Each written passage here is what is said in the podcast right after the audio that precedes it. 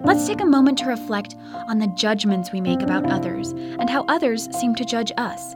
As we listen to Elder Lynn G. Robbins point out the Savior's righteous judgments and how he teaches us to treat those around us. In his mortal life, Jesus Christ was a loving judge, uncommonly wise and patient. He is known in the scriptures as the righteous judge, and his counsel to us is to also judge righteous judgment, and to put your trust in that Spirit which leadeth to do good and to judge righteously.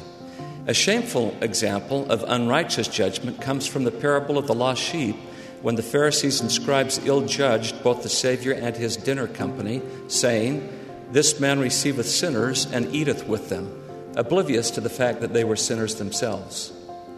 Possessed of condemning hearts, the scribes and Pharisees never knew the joy of rescuing lost sheep.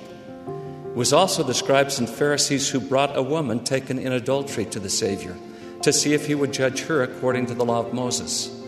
You know the rest of the story how he humbled them for their unrighteous judgment and how they were convicted by their own conscience and departed one by one. He then said to the woman, Neither do I condemn thee. Go and sin no more. And the woman glorified God from that hour and believed on his name. The natural man and woman in each of us has a tendency to condemn others and to judge unrighteously or self righteously. It even happened to James and John, two of the Savior's apostles. They were infuriated when the people of a Samaritan village treated the Savior disrespectfully. And when they saw this, they said, Lord, wilt thou that we command fire to come down from heaven and consume them, even as Elias did? But he turned and rebuked them and said, Ye know not what manner of spirit ye are of, for the Son of Man is not come to destroy men's lives, but to save them. Today's common judges should avoid any similar impulse to condemn, like James and John did on that occasion. A righteous judge would respond to confessions with compassion and understanding. However, compassion doesn't nullify the need for discipline. The word discipline comes from the Latin word discere, to learn, or discipulus, learner, making a disciple a student and follower. To discipline the Lord's way is to lovingly and patiently teach.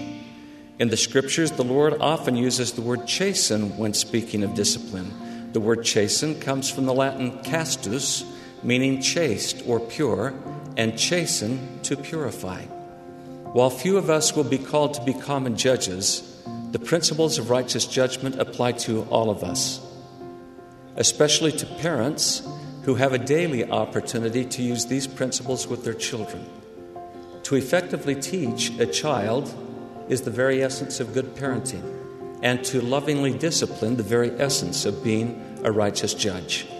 President Joseph F. Smith taught if children are defiant and difficult to control, be patient with them until you can conquer by love, and you can then mold their characters as you please. It is insightful that in teaching how to discipline, the prophets seem to always refer to Christ like attributes.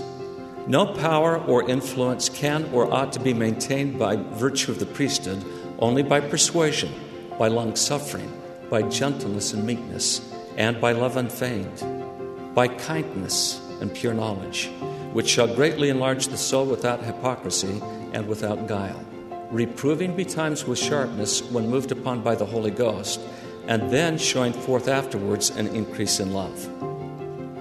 This scripture teaches us to reprove when moved upon by the Holy Ghost, not when moved upon by anger.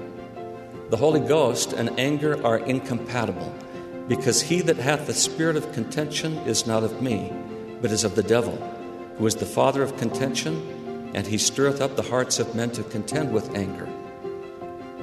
George Albert Smith taught that, quote, unkind things are not usually said under the inspiration of the Lord.